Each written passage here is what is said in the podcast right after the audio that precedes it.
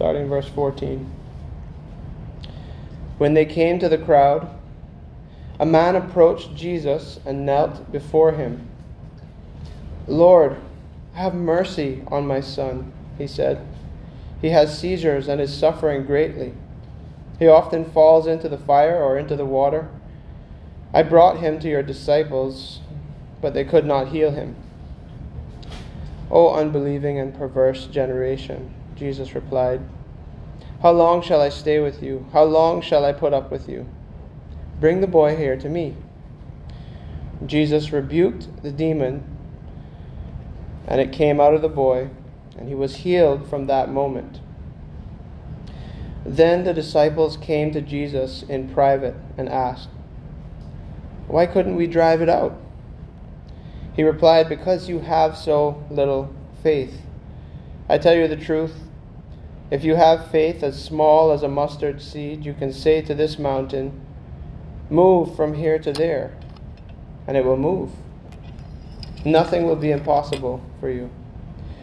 When they came together in Galilee, he said to them, "The Son of Man is going to be betrayed into the hands of men. They will kill him, and on the third day he will be raised to life." And the disciples were filled with grief. After Jesus and his disciples arrived in Capernaum, the tax collectors, or the collectors of the two drachma tax, came to Peter and asked, "Doesn't your teacher pay the temple tax?" "Yes, he does," he replied. When Peter came into the house, Jesus was the first to speak. "What do you think, Simon?" he asked. "From whom do the kings of the earth collect duty and taxes? From their own sons or from others?" "From others," Peter answered. "Then the sons are exempt," Jesus said to him. "But so that we may not offend them, go to the lake and throw out your line. Take the first fish you catch. Open its mouth, and you will find a four drachma coin. Take it and give it to them for my tax and yours." Now let's pray. Father, we come before you at this time. In the name of your Son, Jesus Christ, we come before you on his merits, on his goodness, and not any goodness that we have. It is only in his goodness that anyone can approach you, can call you Father, can know you as their Savior.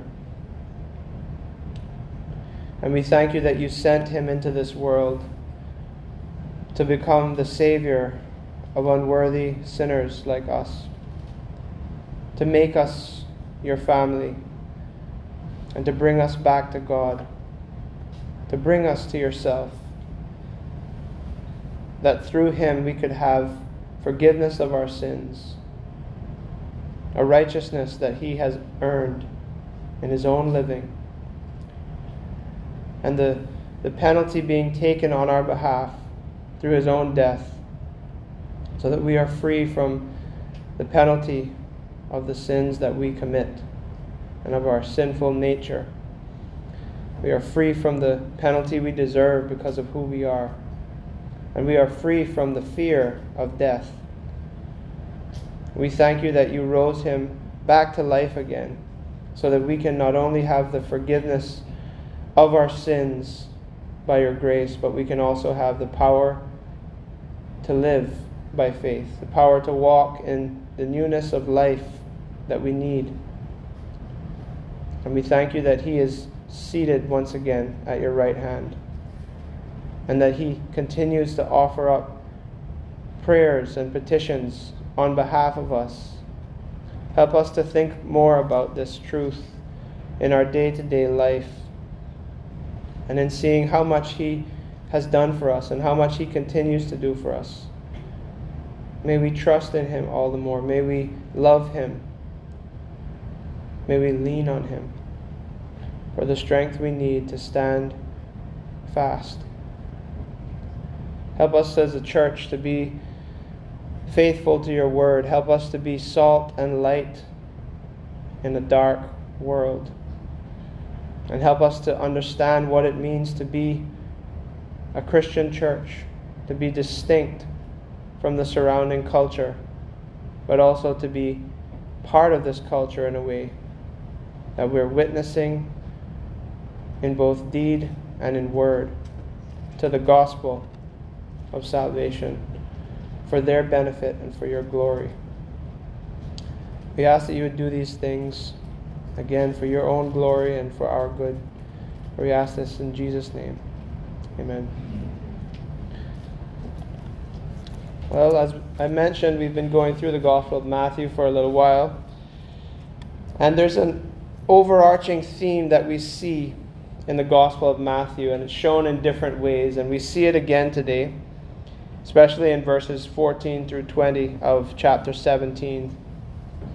And that is this, this theme of the dominion, the dominion that Satan has actually taken, a dominion which was given to Adam in the Garden of Eden, in the command that we see when God made man and woman in his image, and he said, uh, go, go and be fruitful and multiply and subdue the earth, have dominion.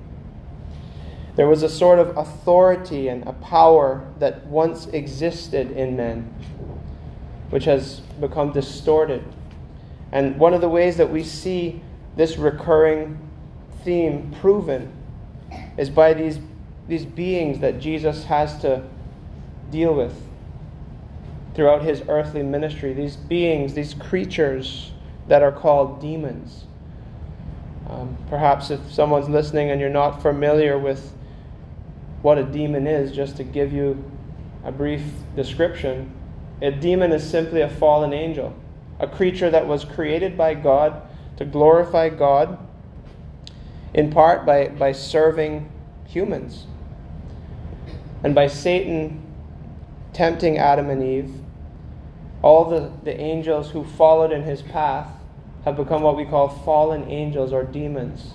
And instead of serving mankind, they do what Satan does. They deceive, they destroy, they divide, and they have a, a type of authority, a type of power that most of the time we don't see any other person being able to deal with.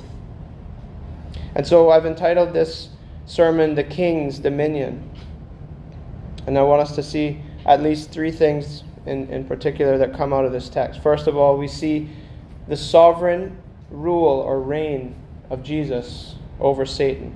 We see that Jesus is sovereign over Satan and sin. Secondly, we see that he is sovereign over his own betrayal and death. Thirdly, we see he's sovereign over all of our needs, even the needs that we call small or less important. So let's look at verses fourteen through twenty again as we consider this first theme, this first idea. We see here that Jesus is sovereign over Satan and sin. Look at verse fourteen again, those first few verses. When they came to the crowd, a man approached Jesus and knelt before him. We're not told the man's name. We're not told the name of his son. But we're only given a description of the life that his son is experiencing. And by extension, obviously the life that this father is having to try to care for. The life of his son suffering. He says, "Lord, have mercy on my son. He has seizures and is suffering greatly. He often falls into the fire or into the water. I brought him to your disciples, but they could not heal him. O unbelieving and perverse generation." Jesus replies, "How long shall I stay with you? How long shall I put up with you? Bring the boy here to me." And Jesus rebukes the demon, and you see the, the demon coming out of the boy. So in, initially, we're not actually told that there's a, a demon possession, but we're told that the effects of this demonic possession, this demonic influence, that the boy suffers with seizures. Those of you who, maybe yourself or, or people you know in your family or friends group that have suffered with something like a seizure, you know how painful and how challenging it can be to have to deal with that on an ongoing basis. And just as a caution, every time you read a passage like this, you shouldn't jump to the conclusion that every time someone suffers from a seizure or some other sickness, that there's a direct demonic possession involved. That's why we don't see doctors today going around casting out the demon of seizures, but they still are able to help with them. But we're told here that this was a direct influence of a demon, a personal being, who through the indwelling possession of this man's son is inflicting only negative and painful things. And so again, we're reminded of this, this bondage and this rule that Satan has over the world. A type of bondage and a type of rule that we cannot ourselves be set free from. And we also see that this man, who we're not told much about, has a, a different kind of trust, a different kind of faith, if you will, than the disciples of Jesus. You notice that he brought his son to the disciples. He had an expectation that the followers of Jesus could actually deal with this problem. Why would they get that idea? Why would a person think that followers of Jesus could actually cast the demon out, could actually deal with this problem? It's a good question to ask. Well, if you go back to chapter ten of Matthew, you'll see what we've already looked at in brief, that Jesus chose twelve apostles, and he sends them out on a type of commission. And as part of that commission, he says, I'm giving you authority and power to cast out demons in my name, as part of this mission of declaring that God's kingdom has now come. It's a very clear point that is being made. Jesus is saying, I am giving you both the instruction and the power to follow through on this instruction. So people would have heard that they were doing this in Jesus' name at this particular time.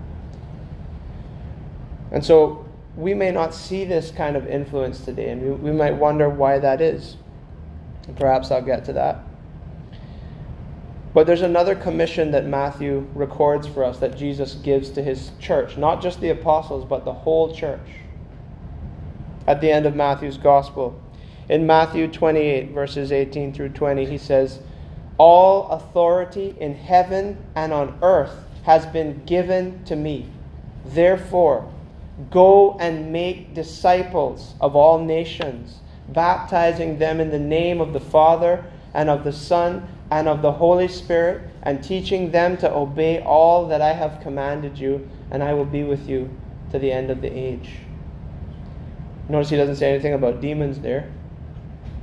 But he does say that our mission as a church is to proclaim and to teach and to instruct, to baptize. And he makes it clear elsewhere to continue doing the Lord's Supper. And that's a type of proclamation, Paul tells us, that in doing that, we proclaim the Lord's death until he comes. So there's this, there's this clear power struggle at work. And this is behind the scenes in everything that's going on today, quite frankly. We as the church, we may not be in the shoes of his apostles. And in fact, we're not. We follow in the succession of their ministry. But we as the church have this mission to show the rule and the reign and the sovereign power of Christ, to remove darkness, to remove the influences of Satan in one person's life at a time through his loving power. This is what passages in the Old Testament spoke about when it said that he came to set the captives free. And so we see this in various ways. This is one of the ways that we see it throughout his earthly ministry, casting out demons with a word. And then he sort of rebukes his disciples. You notice what he says to them. He rebukes the demon, but first he rebukes his disciples for having so little faith. They go on to ask him after this event, why couldn't we drive it out? He replied, because you have so little faith. I tell you the truth, If you have faith as small as a mustard seed, you can say to this mountain, 'Move from here to there,' and it will move. Nothing will be impossible for you." Now, this was a phrase that was used at this time, and the Jews who were listening in particular would have understood that this phrase did not mean that if we have enough faith, we can go and speak to a mountain that God, in his wisdom, put down in a certain place and make it jump into another location. Everyone who heard the words of this statement would have understood that, contrary to what some false teachers today would have you think. Those words do not mean that if we have enough faith, we can speak to things as if we have the creative power of our words that God does and make things change. What it means is the mountain referring to, metaphorically, something that is basically so big that it blocks your vision for the, the path in your life that you're going. If you can picture driving down a road and you have to drive through a mountain, if there's a tunnel, maybe you don't know the tunnel is there yet, but as you approach the mountain, the closer you get to this mountain, everything else around is blocked out, but you know you need to get to the other side of this mountain. It's simply a manner of speech, a figure of speech, which means things which seem impossible to you. By faith in God and dependence upon Him, which proves your faith in God, you'll be able to go through them. And if you look carefully, if maybe you've already picked up on this, you'll notice that in most of the translations you're looking at, there's a, a verse that's not there. It goes from verse twenty to verse twenty-two, right? For whatever reason, in time, certain translators started to add in a verse that was never there in the first place. The verse is simply found in in Mark chapter nine, verse twenty-nine. It's a verse that adds a little bit on, where, where Mark records the same event, and Jesus basically says to his disciples, this kind, in other words, these kinds of beings, that demons, this kind can really only be cast out by prayer and fasting. Essentially what Jesus is saying to his disciples when he, if you put together lack of faith and that verse, he's saying that what whatever the issue was, they were not depending on God in this circumstance. Maybe they were being prayerless. Maybe they were not walking in the in the faith that they needed to have. Maybe they were getting a little too self-confident at this time. But Jesus says, your faith is misplaced. And essentially the issue was a lack of dependence on God and a type of self-dependence or independence, something that's promoted as good today. You contrast the disciples again with this man and his posture. You notice how he approached Jesus seeking for mercy. He got down on his knees. This is a symbol of someone who is depending on God. It shows a number of things. First of all, it shows that he understood his position before Jesus. To bow down before him and call him Lord is a, a posture of submission. It's a posture of humility. And so we as Christians today, thinking about how these verses might apply to us, is it not true that we do this in many ways? We just make decisions about life without prayer. We just have conversations. We just make plans. We just put programs in place. We just jump into events that are taking place without trying to have biblical discernment and prayer guide our steps. Perhaps it is a lack of dependence in a similar fashion why so much of the modern church might appear to be weak. Perhaps. But in our own individual lives, we need to ask ourselves, are we being self-confident? Are we being self-dependent in the way we go about living our day-to-day lives? But notice that Jesus, even though he rebukes his disciples, he turns around and casts out the demon and then reasons with them. In other words, come on guys, trust in me, be dependent on me. He's patient as he is with his people throughout the ages.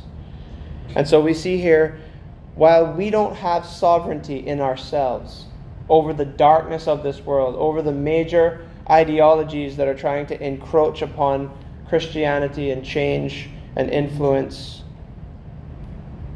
the church, there's someone who does. The same Jesus who casts out demons, the same Jesus who walks upon the water.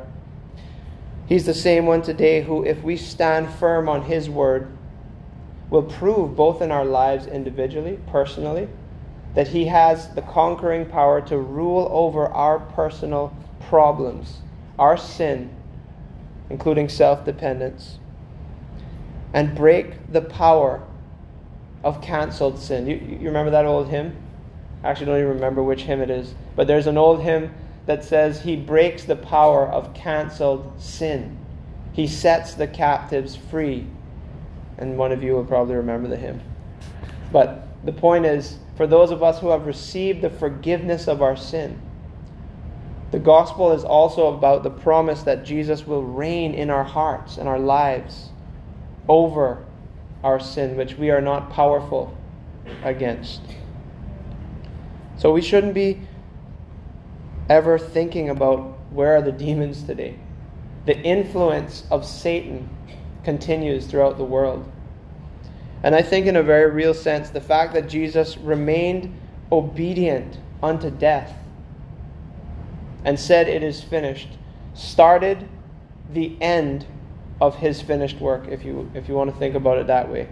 There's a sense in which Satan is, he, he, Jesus has started to bind him up already. He started to bind up the strong man who had this kind of dominion for so long, until one day he's cast into the lake of fire. But his influences are still at work very powerfully. And one of the ways that he influences us, even as believers, churches, individual Christians, is through our minds. That is the primary way. That's why Paul says in Romans twelve that we need to be renewed.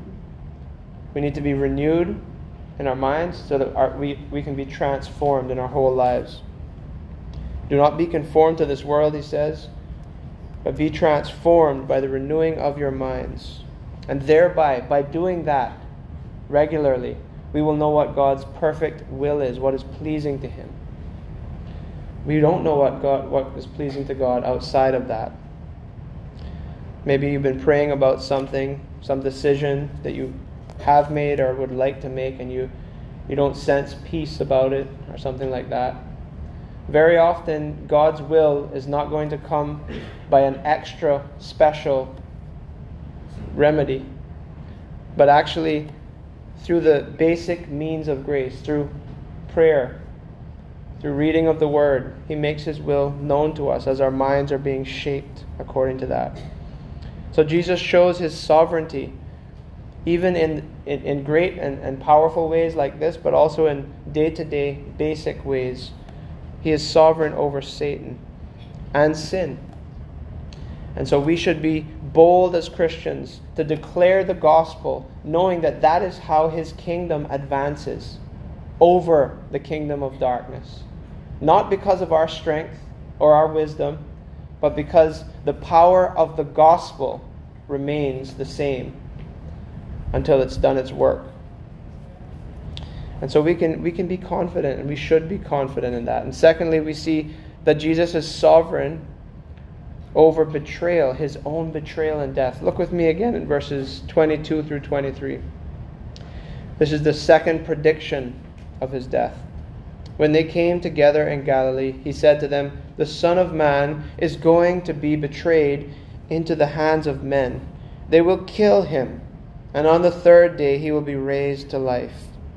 And the, the disciples were filled with grief. Again, we saw the first prediction of his death and burial and resurrection. In Matthew chapter sixteen, just a page before. And if you remember, Peter's response to that was, "No, no, Lord, that's not going to happen. We don't want you to die. We we, we don't understand why that, why you would say that. That's not what is going to happen." Jesus rebukes Peter. But after this second prediction here, there's no response. The disciples are filled with grief. Perhaps they're not focusing on the part that says, be raised to life. Maybe they're still so caught up in the things of their life in the present that all they can think about is the fact that Jesus is going to die. And is that not true for us too? We get so caught up in our daily lives, in our suffering, in our frustrations, that we forget that there is an end to our life, which is the beginning of a greater eternal life if we're trusting in Christ. Amen. And that is a controlling force that we've been blessed with, with the person of the Holy Spirit indwelling us. We should think carefully about that whenever we face the challenges of life. I know easier said than done, but it can be done in Christ's strength. And so we see that Jesus is again reminding and, and, and revealing to his disciples what his purpose in life is.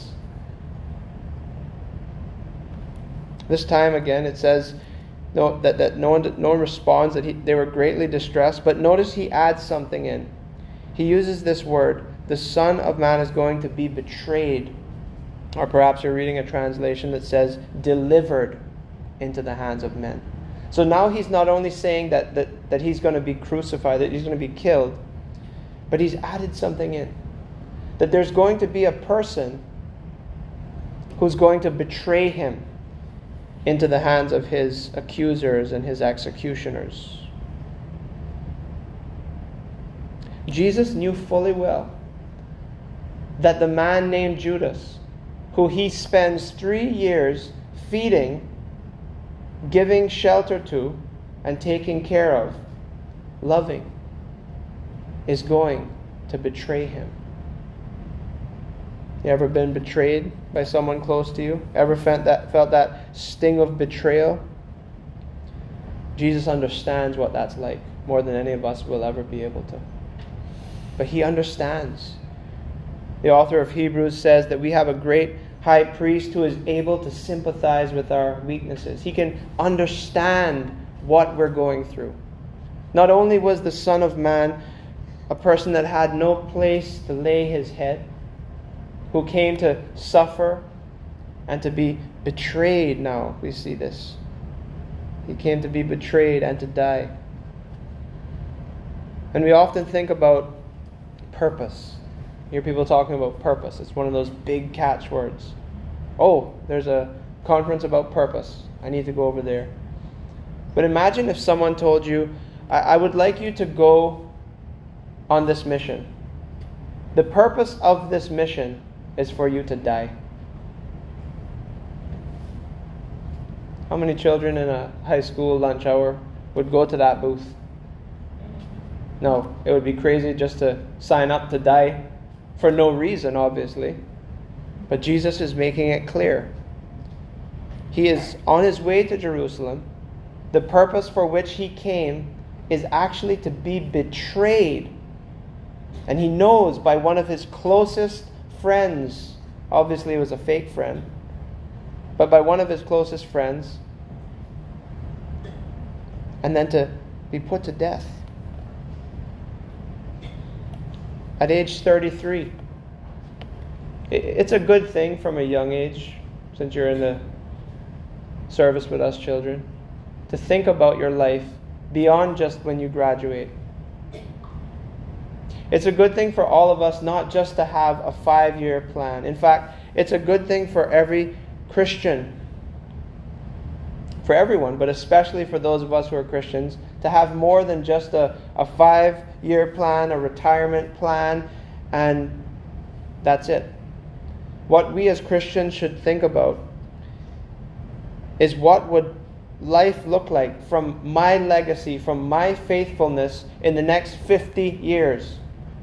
How could I bless the next two or three generations through what I do? And that kind of thinking is rapidly dying. I know many of you know this more than I do. But we need to learn how to think with an eternal perspective.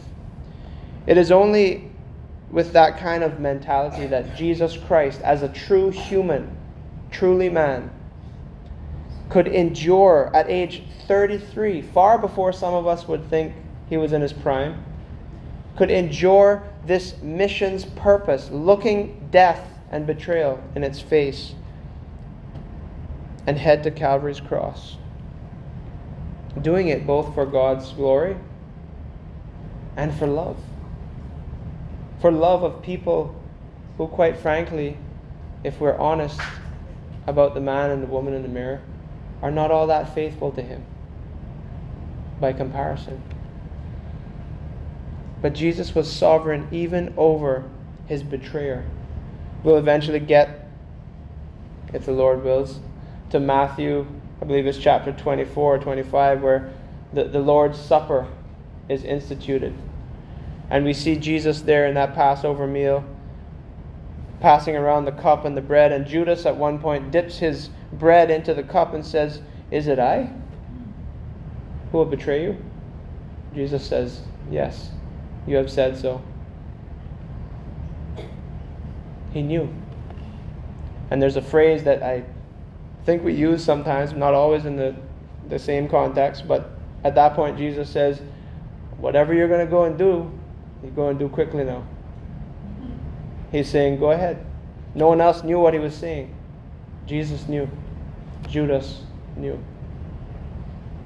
But Jesus is sovereign over Satan. He's sovereign over his own death. He was the, the Lamb of God who had come to lay down his life for the sheep of God. He's the good shepherd who says, "I lay down my life of my own accord, and I will take it up again." And so we see that in the face of things like betrayal or being seriously hurt by people we may love, as a Christian, we can forgive that instead of letting generations of unnecessary foolishness harbor, which so often happens, does it not? We need to recognize what we have been forgiven of, and recognize that God was sovereign over every situation in our life, including betrayals. And forgive as we have been forgiven. And even if death stares us in the face, as so many of us have been to so many funerals recently, even if the plan and the will of God for your life at, at an appointed time is that you would not survive a serious illness, he's worthy. And Jesus is sovereign over that. And he's working even that, the worst possible thing, for the good of those who love him. Because again, at the end of your life, if you are a Christian, death becomes a doorway into paradise. And that can create the hope that we need. The hope that the world needs. The hope that the world would never find anywhere else outside of this King of God's kingdom. This glorious Jesus who humbled himself to depend upon his creation. To depend upon the Father. To submit himself to obedience to the word and will of the Father. To suffer, be betrayed, and at age thirty-three, die the most horrific death for people who don't deserve it. Because Jesus is sovereign over things like that, we can have hope. We can have joy, even in the middle of pain. But we see, perhaps in a simpler example, finally, we see third and final that, that Jesus is also sovereign over regular day-to-day needs. Look at these last verses, starting in twenty-four. "After Jesus and his disciples arrived in Capernaum, the collectors of the two drachma tax came to Peter and asked, 'Doesn't your teacher pay the temple tax?'" This um, this tax was a, you can find it in Exodus, I believe it's chapter thirty. And it was a tax that God had put in place, not the tax collectors of the day. a tax that God had originally instituted for every male that was over twenty years of age, that they would begin to pay taxes to the temple because, well, if a person's life is dedicated to doing temple service, God, in his kindness, thought they need to make a living. They need to eat some food. And so that even the sacrifices that were made back in the Old Covenant, a portion of them would be given to the priests. And you see things like this throughout Scripture.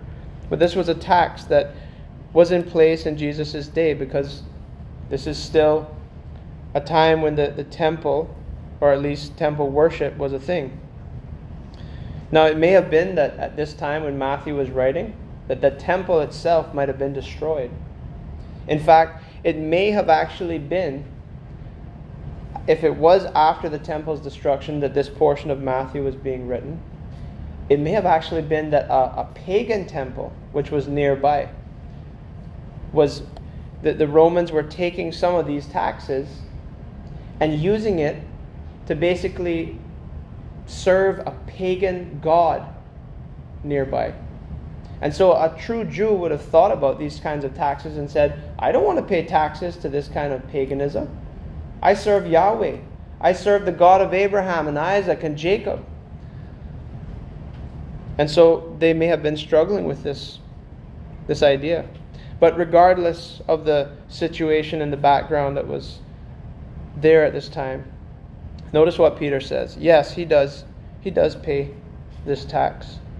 And it seems as if Peter may have put his foot in his mouth again and just quickly said, yeah, oh yeah, he pays. Oh, wait. So Peter goes to walk back into the house. When Peter walks into the house, Jesus is the first to speak. You see, Jesus knows exactly what's going on. He says, what do you think, Simon? From whom do the kings of the earth collect duty and taxes? From their own sons or from others? From others, Peter answered. Then the sons are exempt, Jesus said to him.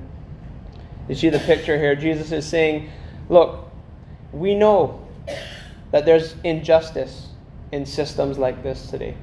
Even in the Jewish nation, If the, it, even if this was written before the temple came down, the Jews themselves, perhaps especially with money, were not being faithful in the way they dealt with taxes. So whether it was just that they were taking taxes from everyone, but secretly exempting their children, their sons, and themselves, or whether it was that part of this tax was now being given to some pagan type of worship, Jesus is making this point. There's this kind of system, this, this play at work, that the sons are exempt. And I'll, I'll explain a little bit more about why that's important. Jesus says, yes, the sons are exempt. So he's, they're just collecting taxes from everyone, but not their own household. That's not fair in and of itself. But Jesus goes on to say this in verse twenty-seven, but so that we may not offend them, go to the lake, throw out your line, take the first fish you catch, open its mouth, and you will find a four drachma coin. Take it and give it to them for my tax and yours. Now this, this total amount that he told Peter he would find in a fish's mouth, right? This shows us that Jesus is sovereign over nature. He can command this fish to have what would have been the equivalent of a week's wages altogether. Imagine opening a fish, a big wahoo or something, and finding a week's wages in there. This is what Jesus basically did. He told Peter, go throw a line, and then Peter, as a fisherman of that day, would have usually been used to nets. But he says, go throw your line in and pull up a fish, open its mouth, and you'll pay for our taxes, our temple taxes. I think what Jesus is trying to both teach Peter and through this whole example teach us that came after this time, us who believe, again, is that Jesus is sovereign over our every need.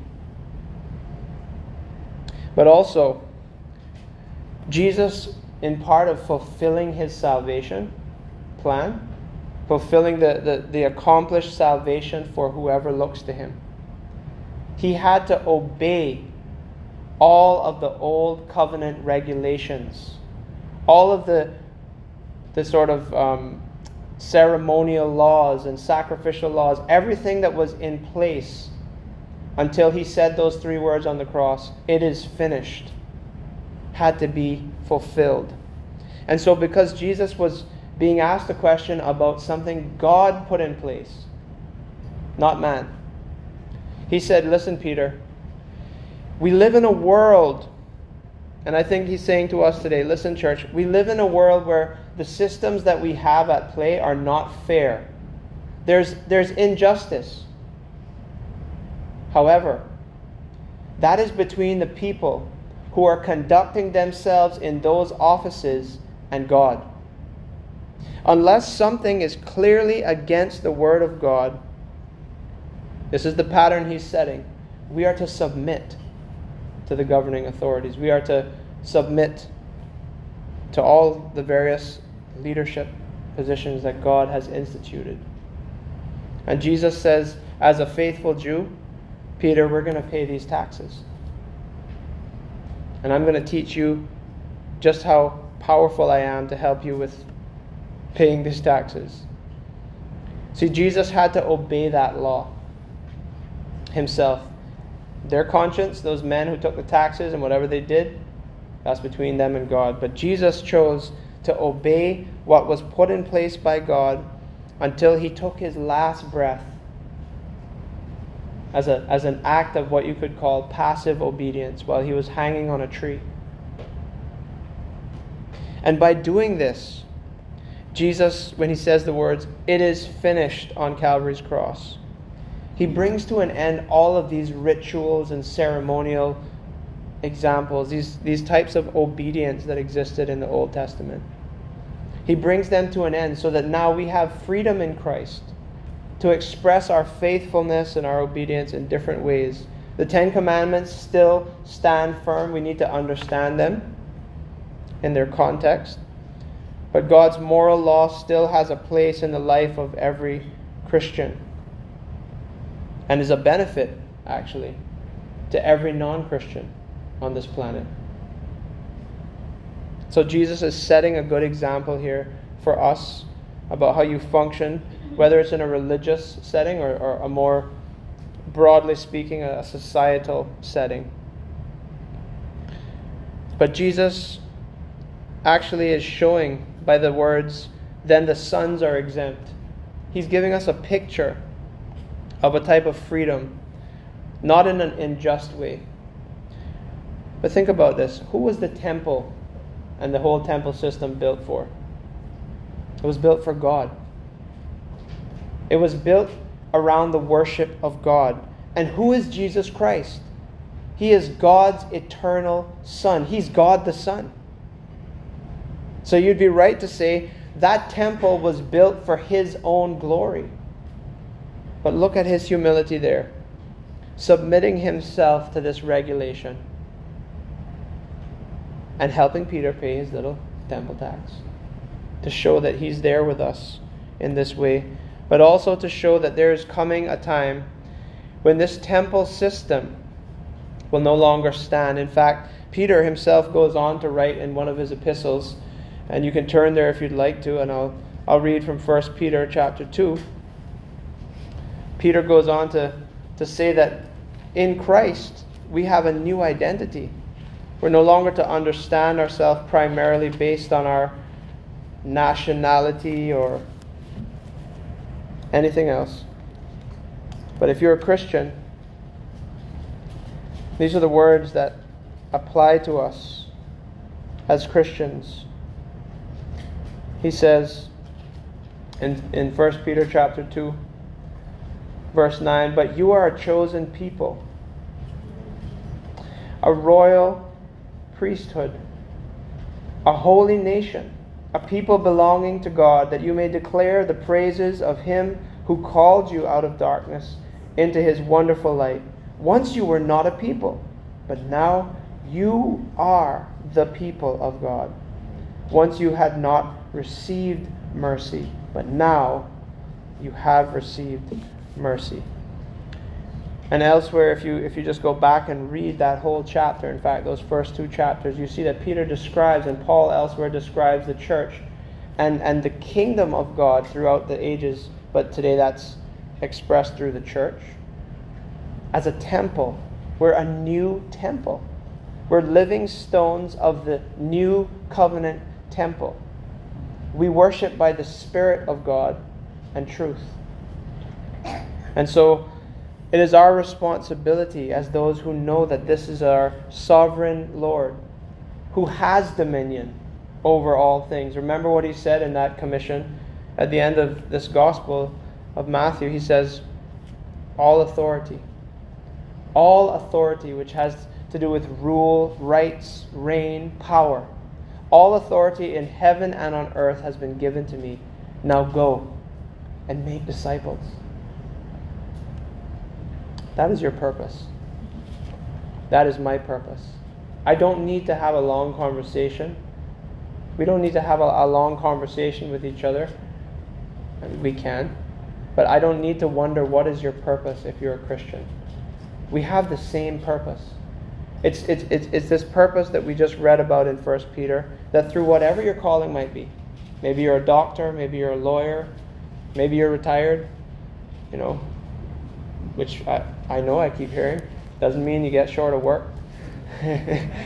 But the ultimate work that we all are called to until we take our last breath is to proclaim this gospel, to let people know about this Savior, and to show these two kingdoms at work, and that our King is the one who has dominion. Amen. And to call people to repent and believe in Him. You see, in a very real sense, Jesus is in the business of world domination. Maybe you don't like how that sounds. I'll say it again. But I'll say it again, yeah. This is His world, as one old hymn puts it. This is my Father's world. When He comes back, He's going to make a new heaven and a new earth where we will dwell with Him and reign as kings and queens. That's what that old story that C S Lewis wrote called Narnia is depicting. I don't know if you've seen those movies. They're kings and queens in this, this coming glorious new heaven and earth. And we need to represent that now. You know, we've been through a few years. We had COVID. Oh, you can't go to church. You have to watch online. You can't this and that. What's happening? You know, the sexual revolution. Everything's falling apart. No. Jesus has dominion. And our part is to stand firm on this gospel and be faithful according to it in our various callings, in our families. And He will do the rest. And we will all bow before Him when He returns. Some of us in worship and submission, others in defeat and everlasting judgment. If you're listening to my voice today and you have not yet been born again, if you've not repented of your sin, of perhaps your self-trust, you think you're a pretty decent guy or girl, lady or gentleman, and you don't think there's a need for you to do more in your life than maybe just add a few services once in a while. Add a little Jesus in. If you've never truly placed your faith in Jesus Christ for the salvation of your sin, for the salvation of your, your, your soul, your, your forgiveness, for, for your righteousness that you need, then let this be the day that you do that. He came and lived and, and showed His dominion in all these ways. The ultimate way that He showed His dominion was by rising again. After He said those words on the cross, "It is finished," He, he breathed His last and He said, "Father, into your hands I commit my spirit." And three days later, He rose up from that grave. And forty days after that, having eaten and, and drank, you know, drank, drinking and eating with His friends, He proved He was fully alive. He then ascended back to the Father's right hand, where He's reigning and ruling from now. And He can rule in your heart today. If you turn to Him and trust in Him, you, you become one of His children, part of this global, spiritual, but very real church, as we call it. which expresses itself through local churches like the one that we're in now. Those of you who have done this already and who are Christians, remember that that's the way he expresses his rule and reign. Not through your efforts outside of local church commitment. Jesus reigns, and the way that we prove that is by marching to church on Sunday morning, marching to work on Monday morning, and standing firm on this gospel in our cubicles, in our government vehicles, in our conversations about whatever comes up, in our singleness, in our dating lives, in our hard marriages sometimes, in all the situations we find ourselves in. This is our mandate, to declare this gospel in word and deed, so that the world can see that this king has dominion and that he is not just a powerful king, but he is altogether good. So let us strive to be those kinds of people with his help. Would you pray with me? Father, we come before you again. In the name of your precious Son, we, we praise you for sending him to, to live for us, to live a life that we cannot, of perfect, sinless obedience to you, to prove his, his love for, for you and his love for his neighbor. And then to die on Calvary's cross, to take the full punishment of what hell itself is, to take the full weight of hell itself upon himself, and to declare in victory, it is finished, and to rise again so that we who trust in him have been risen spiritually to newness of life, to walk in a new life. We praise you that you have granted this for all of us who believe, and that you can grant this even now for someone who may not have yet believed. Would this be the day of salvation for someone? Would this be the moment where someone for the first time hears the call of Christ in a personal and powerful way? Come to me. Come to me, all who labor and are heavy laden, and I will give you rest for your soul. Would you do that? Would you call someone, even at this moment, to yourself? And would you call those of us who are your children already to rest in you? Not to lie down and take a nap, but to rest with strength and confidence, to be refreshed, to be comforted, convicted, and sent out onto this mission field of the world, starting in our houses. Starting in our houses, in our workplaces, in our schools, wherever we find ourselves. Help us to be faithful until we see him again. We ask these things in his name.